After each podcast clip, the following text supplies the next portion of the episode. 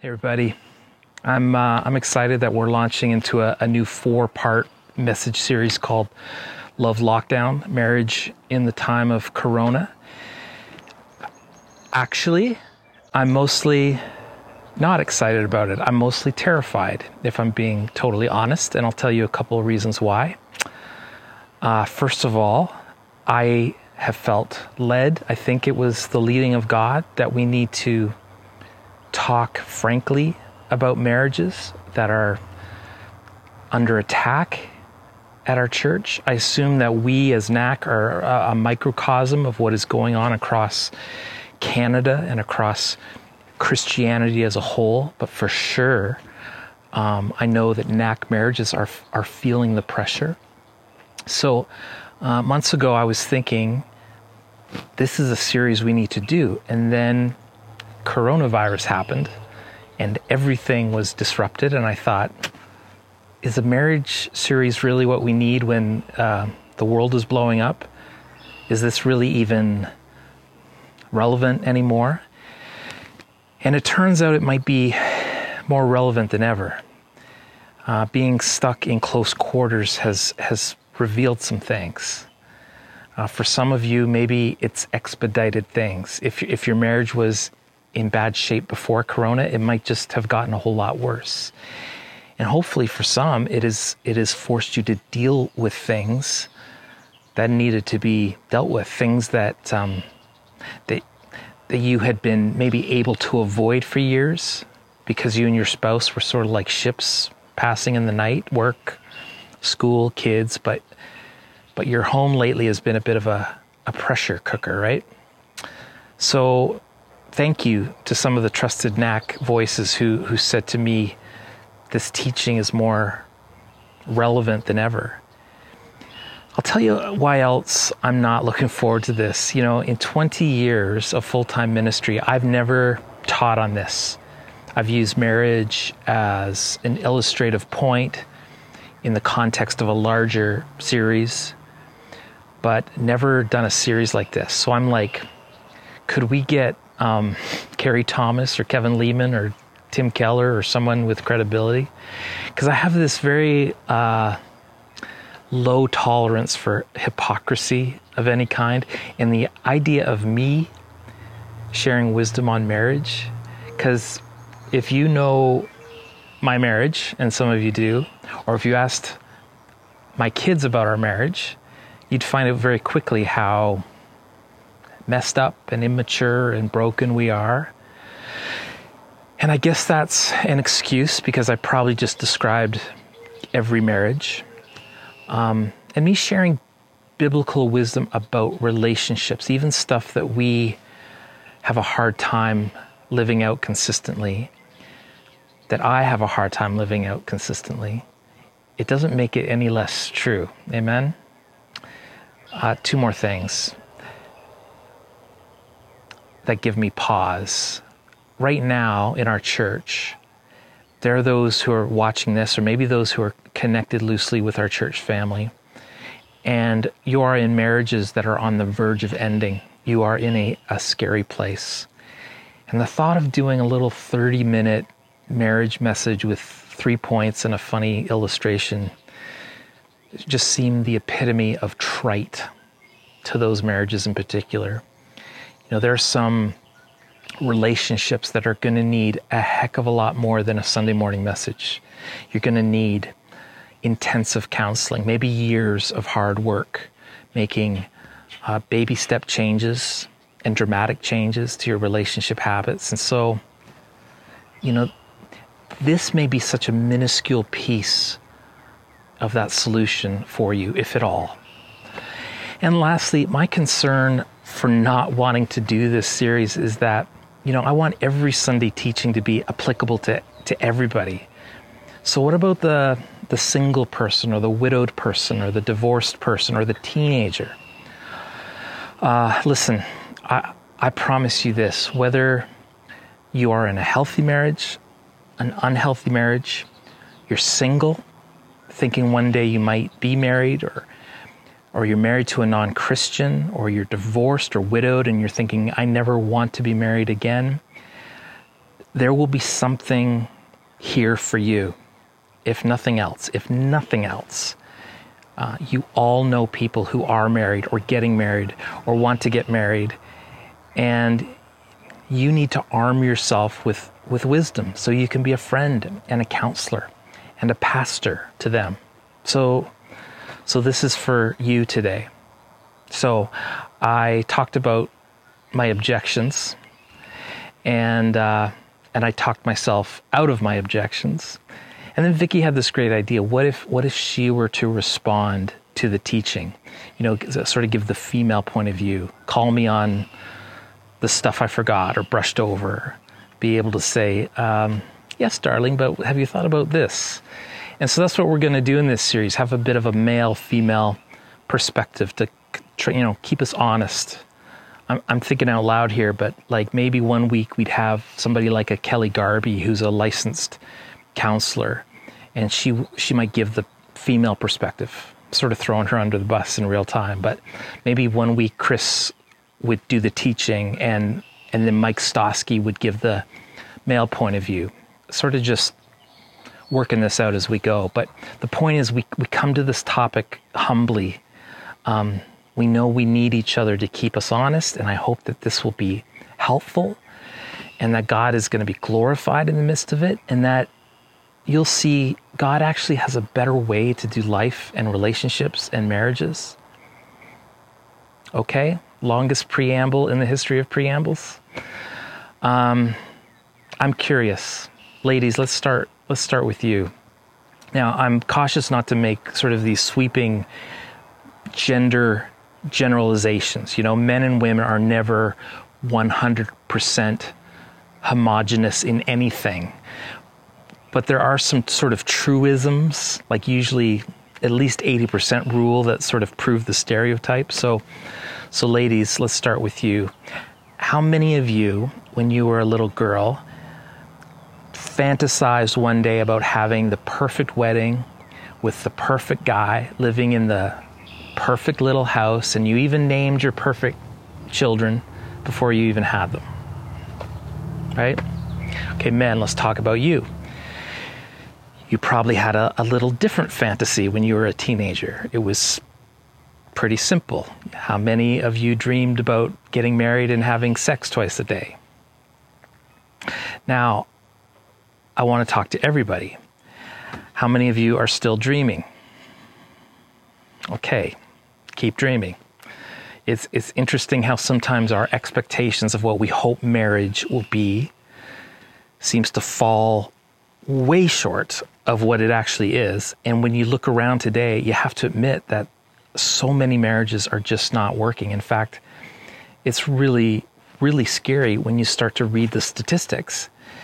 And depending on the article you read or what survey or study you read, uh, you've heard the stats. It is somewhere in the neighborhood of 50% of marriages that don't make it. And, and that's horrifying. Think about it. In any other area of life, if there was something important that you could lose and there was a 50% chance that you would lose it, don't you think you would approach it seriously and do everything imaginable to eliminate that risk? I mean, if there was a 50% chance uh, that you were going to get attacked by a bear when you go to the mailbox, you're probably going to go out in full armor and maybe borrow one of Glenn's guns. Or maybe you just be like, mail's overrated anyway. Who needs Amazon Prime, right? With the odds being what they are in marriage, I would argue that the reason um, many marriages are struggling is because so often people are not actually spiritually prepared to live a marriage that honors God. So today I, I want to talk about this, this one word priority. Keeping the priorities in the proper place in our relationships. And you're not going to want to miss next week. We're, we're going to talk about pursuit. How do we continue to pursue when the when the prophet and uh, poet B.B. King said, The thrill is gone. And week number three could get a little bit tricky because we're going to talk about what it means to fight fair.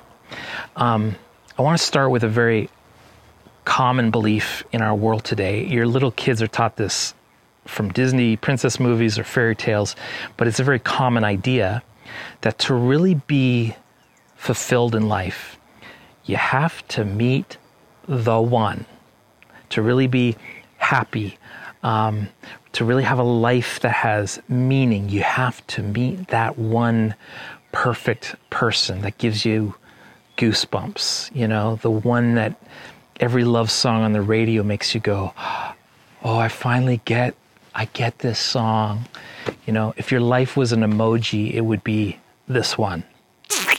Um, to really be fulfilled in life, you have to find the one. To really be happy in life, you have to find the one. You know, for those of, of you not married, what I'm hoping is after this message, instead of saying, I just met the one. He's so cute. You know, he's he's got a job. Last three guys didn't even have a job. Or she's amazing. She she's the one. At least at least she's the one who who responded to my OK Cupid, right? So she must be the one. Instead what I hope you say is I think I just found the two. He's so amazing. She's so amazing. I think I just met the two. Why would you be excited about meeting the two? Well, if you're taking notes, it's because God is your one and your spouse is your two. God is your one and your spouse is your two. And even Jesus said this really clearly when someone said, Hey, what's the most important command? He said, Above anything else, make God number one. He said, Love the Lord your God with all your heart and mind and soul and strength. God is first, and then people come next. This is this is called priority. To really have a marriage that honors God, we put God first in our relationship, and then our spouse is number 2. And I want to say to those of you that one day hope to be married, um, may this be your mindset that I'll seek the one while preparing for my two. I will seek the one while preparing for my two. I like how Andy Stanley puts it. He says, Become the person you're looking for is looking for. I love that. Let me say that again. Become the person that you're looking for is looking for. In other words, you know, I'm going to seek the one, I'm going to live for God. My whole life is going to be devoted to Him. He is king. He's first in my life. He's he's preparing me for someone that I can serve him with. But he's always my one. I'll seek the one while he prepares me for my two. So for those of you that are married and are Christ followers, this is your commitment. I promise I promise God will be my first priority and my spouse will be my second. And maybe that doesn't sound particularly romantic to you. It's because you've been watching too many Ryan Gosling movies, quite frankly. So, so this is a concept that begins right in Genesis chapter 2. Right at the beginning, the context here is Adam is, is living alone and there's no suitable partner for him. And God says, This ain't good. And he, and he put him into a deep sleep and he formed Eve and Adam saw her and he said, Whoa, man. And so God named her woman. Stupid, stupid dad joke. Sorry for that. I'll edit it out.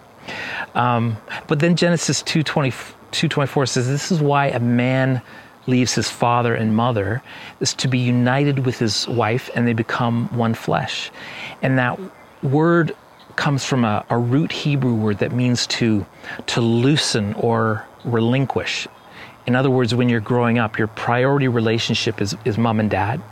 You always honor mom and dad, but your priority shifts from that um, being your primary relationship to now it's your spouse. Uh, your God is your one, and your spouse becomes your primary human relationship. And so the problem is so often when we believe you have to meet the one just to be happy. When you believe that your spouse is your one, you know what's going to happen? Eventually, you will idolize somebody, and then one day you demonize them. You idolize them Oh, you're amazing. You're perfect. You're everything. You're all I've ever wanted. You know, ladies will be like, oh, he's so laid back. He's so relaxed. Then you get married, you demonize the same guy. He's a lazy bum. He won't mow the yard. You idolize, you demonize. Oh, she's so she's so organized. She's so driven. She's amazing. Get married, demonize. She's so controlling. She's driving me crazy. And the problem is you're you're asking your spouse to meet a need that they were not designed to meet. Because God is designed to meet your number one need of priority and not your spouse. Together, you serve God, but that person is not designed to meet the need that only God can meet. You know, this is kind of what tends to happen when you're early on, right? You make your girlfriend, your boyfriend, your priority. And maybe when you get married, you're, you you still have that priority. But then kids come along, and suddenly, instead of the marriage relationship being the priority under God, suddenly the kids are the priority. And then sometimes the husband even gets a little jealous. He's like, nobody's paying attention to me. And so he pours himself into work and maybe the wife ends up dropping off the kids at daycare and she pours herself into work and suddenly the marriage relationship gets put on the shelf. Now fast forward to your deathbed if if that's not too grim an exercise. Um, if you're blessed enough to even have weeks maybe to prepare for eternity that's where priority becomes incredibly clear. You know as a pastor i've been with people at the end. And there's two things that matter always God and family. You may not even believe in God your whole life, but, but on your deathbed, if there's a God, it's like, I wonder where I stand. You know, God becomes a priority. Is my family nearby? Family becomes a priority. And so, God is my number one priority. My spouse is my number two. You know, whenever anything takes the place of God or takes the place of the priority of the marriage relationship, even something good, right? When those priorities are out of order, your your marriage can never be what God intended it to be because you're not living according to the God ordained priorities. If I can be just totally honest 20 years now in, in vocational ministry. And frankly, sometimes the church has taken priority over my marriage, over Vicky. Is the church a good thing? Of course it is.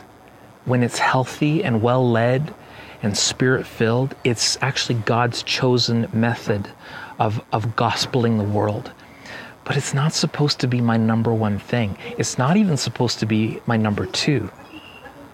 You can see how how pastors like me could easily justify it though, right? Well, this is my calling. You know, souls are at stake. It's not like I've made alcohol or money or or pornography, you know, my number one thing. Like it's it's God's church. Can you imagine the the irony of placing God's church over God himself? It's ridiculous. It's shameful. Because so often it's not something bad that ruins a marriage. Think about that. So often it's something good that is not in the right priority. God is my one, my spouse is always my two, and we have to live according to these priorities if we if we want to really honor God. Now, would would Vicky have legitimacy in feeling jealousy about all the time and energy given to the church? Isn't jealousy always wrong? You know, there's such a thing as legitimate jealousy. In fact, God has been known to be a jealous God. There's a sinful jealousy, that uh, there's a legitimate jealousy. Anytime we, we put anything ahead of God, He is legitimately and righteously jealous. It's called an idol. If, if you put anything ahead of God, He has the right, because of who He is, a holy and righteous God, to be legitimately jealous. And that's why, you know, every now and then you may find yourself in your marriage go, I'm, I'm a little bit jealous of your time with the kids. Because truthfully, yes, we need to have time with the kids, but our marriage relationship should be a priority to keep it to keep it strong so we can be a, a blessing to the kids. Well, I'm jealous of your time with your friends. Well, I'm jealous of your time with your friends. You know, there are psycho people who think you should never have a friend. I'm not talking about that. But I'm I'm talking about if you're always out doing something else and not you know making your marriage a priority. That's a legitimate jealousy. I know some people that are jealous over their spouse's phone right next to each other in bed. You know, there's other things to do in bed. There's a legitimate jealousy because your phone is in the wrong place in the priorities. And that's why I, I, I want to give you one big thought, one simple thought today. Protect the priorities. Protect the priorities. You know, my God is my first priority, and my spouse is my second. There's some marriages, not all, but, but some struggling today, and it can be traced to this root issue of not putting God first. You want your marriage to grow? Serve Him in church together. Seek Him first every single day. Pray together. Be centered around God's Word. Seek Jesus together. Put Him first, and then make sure you come together and your relationship with each other is number two. You know, I want to get up into your business a little bit and, and tell you some things that are going to make some of you mad. But it's only because I love you and because it's true. Do not be child centered in your marriage. Oh, children are amazing. Children are a, a gift from God. But if you want to love your kids, prioritize your marriage. That seems counterintuitive, doesn't it? You know, one of the best ways you can be a blessing to your children is to strengthen your marriage. Some of you, unfortunately, your whole life revolves around the kids, and your marriage has, has paid for it. It's, it's the common interest that keeps some of y'all together. And one day, as the kids grow up and you look at each other and go, Who are you? And, and what did you do with the person I married 25 years ago? And suddenly you don't have any intimacy because your whole life has revolved around your children. Here's what you need to understand and remember children at home are a temporary assignment. They're a temporary assignment. You will have them for 19, 20 years. Though in this housing market, they may be there for 30 years or whatever. You may you may have them for 30 years, but at some point it's healthy to push them out and say, you go serve Jesus and live on your own. Now, they never stop being your kids, right? But the kind of investment we're talking about here is is a temporary assignment. Your marriage, on the other hand, is till death do us part. You know, it's not until we're not happy anymore. It's not until you're not meeting my needs anymore. It's not until something better comes along. It's not, oh, I'm going to, you know, trade you in for a different model.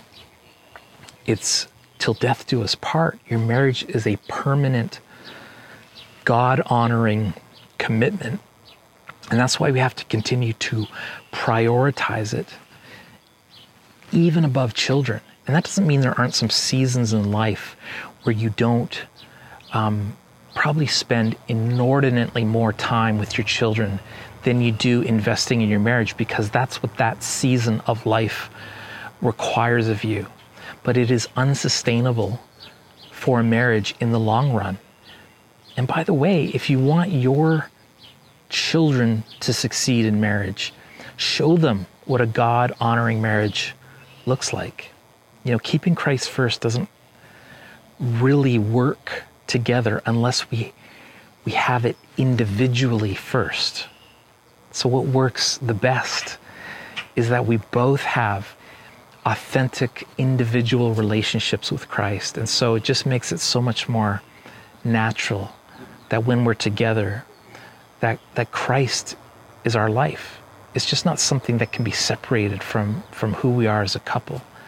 And what I what I want to acknowledge for a moment here is that there are so many hurting relationships right now. And I I hurt with you. Our hearts break.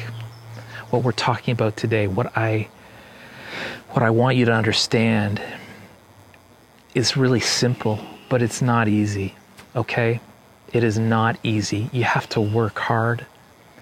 It seems like everything in society just just pulls us away from each other. And and so if I could, let me just talk to the men for a second. Cuz I feel a little more freedom to talk to the guys. I'll let Vicky maybe get up in the girls business, but for the guys this morning, what I want to tell you is um, maybe even if I could just charge you, take responsibility to protect the priorities because you're protectors, right? Gentlemen, if someone breaks into your house and attempts to attack your family, how many of you will fight back? Hands down, no doubt about it, right? I don't care if you're in your tidy whities, you turn into Chuck Norris. Like you'll you'll you'll you'll get kitchen utensils and turn them into nunchucks. In my house, every room has a weapon in it. I'll, I'll use a lamp to take you out. Okay? You mess with my family, and you're going to have to kill me to stop me. I'll protect my family. That's easy because that's what we're wired to do as guys. We will, we will die for those that we love. In fact, it's almost easier to get our heads around dying for the ones we love than to live for those that you love, you know, every single day. The ministry of just daily faithfulness. Oh, dang, I just got up in someone's personal business right now, didn't I?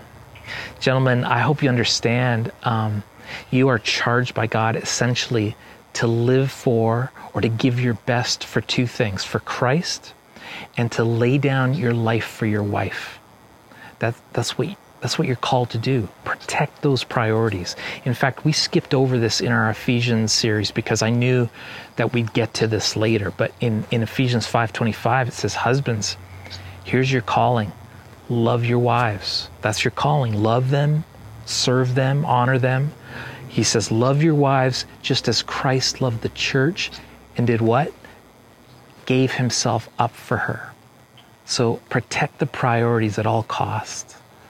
What does that mean? Guys, we keep God first.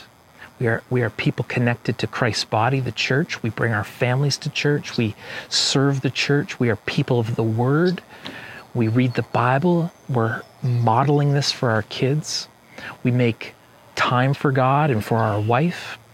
When everything pulls us away, we, we make guarded time to talk. If you don't talk, you can't have intimacy. And I mean, as practical as it is, we're going to have to carve out time for date night. Some of you, you're, you're going to tell me you can't afford it, you don't have time. Listen, if you're lazy, you'll make an excuse. If you love, you'll make a way. You know, you'll put on Netflix in the other room, lock the door, give your kids some Benadryl, put on some romantic music and dance the night away, whatever. Just just don't tell me you can't afford Netflix and Benadryl. If you're in a small group by now, you'd already have a free babysitter, right? Once the isolating is over, drop the kids off at their house for the next week. Uh, it'll be your turn. And and uh, you know when Vicky and I were first married and we were dirt poor, like our date night was at West Edmonton Mall, just just people watching, sort of making up little internal monologues for them as they walked by. Oh, I'm bringing the sweater vest back. It was just dumb, but it we it was fun. We made each other laugh. So what are we going to do? We're going to protect the priority at all costs. Why? Because you never can be fulfilled in life until you finally meet the one. You never can be fulfilled in life until you know the Lord God as your one. God is your one and your spouse is your two. I will always honor God as my first priority, and my wife will always be my second. And I'll protect those priorities with everything in me. And, and if I start there, the foundation will be laid to have a, a marriage that can truly honor God. And that is worth building a life on. Okay. Let's see if Vicky has something to add to this. Take it away. Hi. I just watched the sermon, and as Jonathan mentioned, I'm going to be bringing my own perspective, some things that I thought of while listening to it, and, and ways that God even spoke to me during the sermon. So, uh, the first thing that I would say is a huge component, and I don't want us to miss this. I don't want to gloss it over and think that it's a nice, challenging sermon. It's the thing. It is that God is number one in our life. And I'm so challenged by that. I'm so humbled by the knowledge that I don't do it right. Um, and I would challenge all of you do you do it? Do we all, any of us, do it? Um, I can think of a couple people that I would say, I know that they put God first, and it's older people um, a lot of the time because they've learned what happens when they don't put God first. So that's a huge one. That's like priority number one, as Jonathan said. And then spouses, number two. Our marriage is our second priority. And whew, I don't do that well. I mess that one up. I can imagine a lot of you do. That changes so much of how we order our day, doesn't it? It's totally life changing. Jonathan challenged uh, the guys, especially in the area of that protector. And we would, you know, guys would be the first to protect their families. And how do we change that to do that daily, on a daily basis? Well, I actually really resonate with that piece, that protective, that mama bear part too. And another thing occurred to me though as I was listening to that for women, and I know this happens for men too, um, there is this sense that the grass is greener. It's a temptation I know the enemy puts in our minds. And we have years of rom coms, romantic comedies, even princess movies that will kind of build up that lie that the grass is greener, that there's this one person that's perfect. And as you get into marriage, you realize they're not perfect and, and things are challenging in marriage. And so then this must not be the right one. But that grass is greener mentality that, that there's someone better out there for me is such a lie. And it actually, what it does is it closes off your heart to seeing the way that God is providing for you through your spouse that's that you're married to um, the way that they're specifically wired and gifted in ways god wants to use them to grow you and so once you're thinking of the grass is greener that other some person out there, you are closing off the ability to see what God wants to do through the person you're married to. So, what does it look like to prioritize your day when you are putting God first and your spouse second? And this is me, and you would have maybe a different list or add to the list. Uh, meeting with Him first thing in the day, asking Him to meet with me, um, confession, worship time, delighting in His creation by going for a walk, asking Him what He wants from me for that day. And a big one would be to wait and listen to Him. Pray for your spouse. Ask God, God, how can I be love to my husband today? How can I be your love to my wife today? When I have prayed that prayer, I get so many ideas throughout the day. You wouldn't believe it. I get so many great ideas. And I would encourage you to pray out loud because this is what it does it sends out a battle cry to the unseen world. It says, I am putting God and my marriage first today. And as Jonathan talked about again last week, that's a real thing that we are in a battle. When I don't prioritize and put God first and then Jonathan second, especially when a few of those days are strung together, this is what happens. I am self focused, I am easily offended, defensive. Um, I overlook my own sin and my own need for God. And then I become hopeless and feel hopeless about my marriage. Putting my relationship in the right order can look actually like having a hard conversation with Jonathan instead of pushing my own feelings down for the sake of just smoothing out things in the moment. Something else I would say that really stood out to me is that you don't need your spouse to agree for you to put God first. So, Jonathan and I didn't pray together a lot throughout our marriage. We prayed a lot separately from each other, we prayed with other people. Um, especially as Jonathan's job in ministry started, he prayed a lot, um, but we didn't pray a lot together. There's something really humbling and vulnerable about praying with your spouse. And I'll give you an example of that, a very, very recent and fresh example. The other night, I did something that bugged Jonathan, and he said something to me about it in a way that irritated me. So I got irritated and I decided ah, that's time for bed. By the time I was crawling into the covers, he was in bed. I was still irritated. So I got in and I turned over on my side away from him. And he said, Do you want to pray? Ugh. I was I was irritated and it wasn't even a big thing. It was just a human reaction to his human reaction. But I love when he asks to pray. I really do. And so, what happened next is we had to sort out what the irritation, that little interaction, what happened there. So we did. And it didn't take too long of some back and forth sharing our honest feelings that we actually started laughing together. We held hands. And then it was wonderful. We could come to God and ask for His help. And my heart felt right to do it because I was humbled again. I was um, not feeling anger or resentment or holding anything against Him. Couples, I know it's hard to start praying together if it's not been something that you've done. And so I have written down a prayer that I would like to read, and as an example of just how you can pray. It's really short. I encourage you to actually keep it short, um, to the point. God, we need you.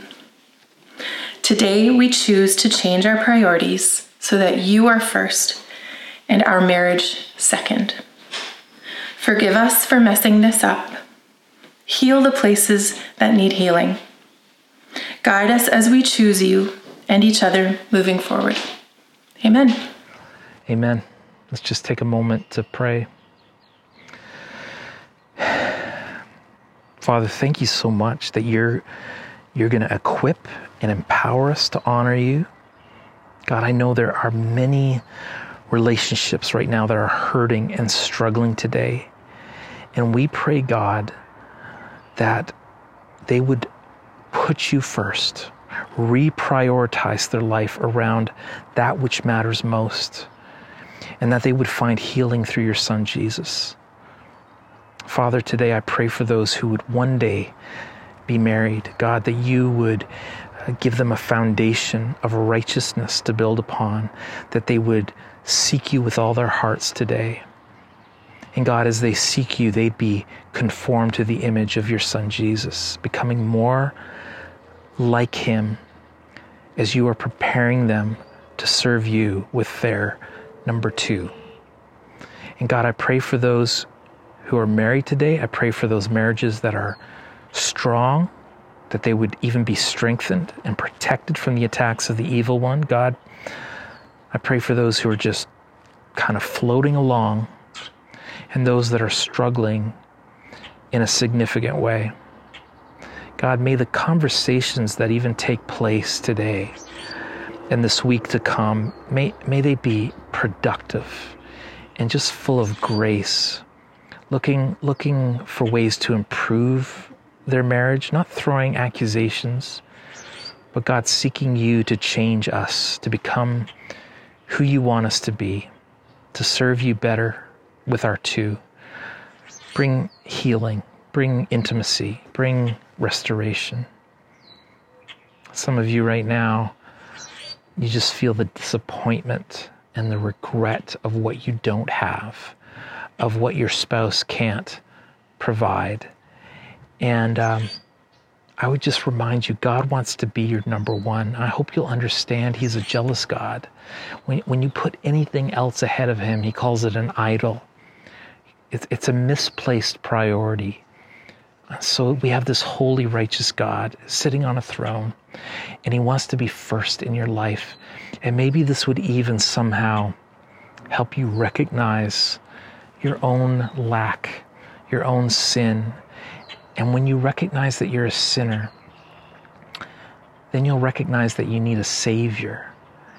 And, and this is why God is so amazing because anyone who calls on His name will be saved, sins forgiven, life made completely brand new. So maybe, Lord, even in this marriage talk, there would be those who realize they need a Savior today and would turn to you. I pray it in your strong name. In the name of Jesus, the name above every other name. Amen.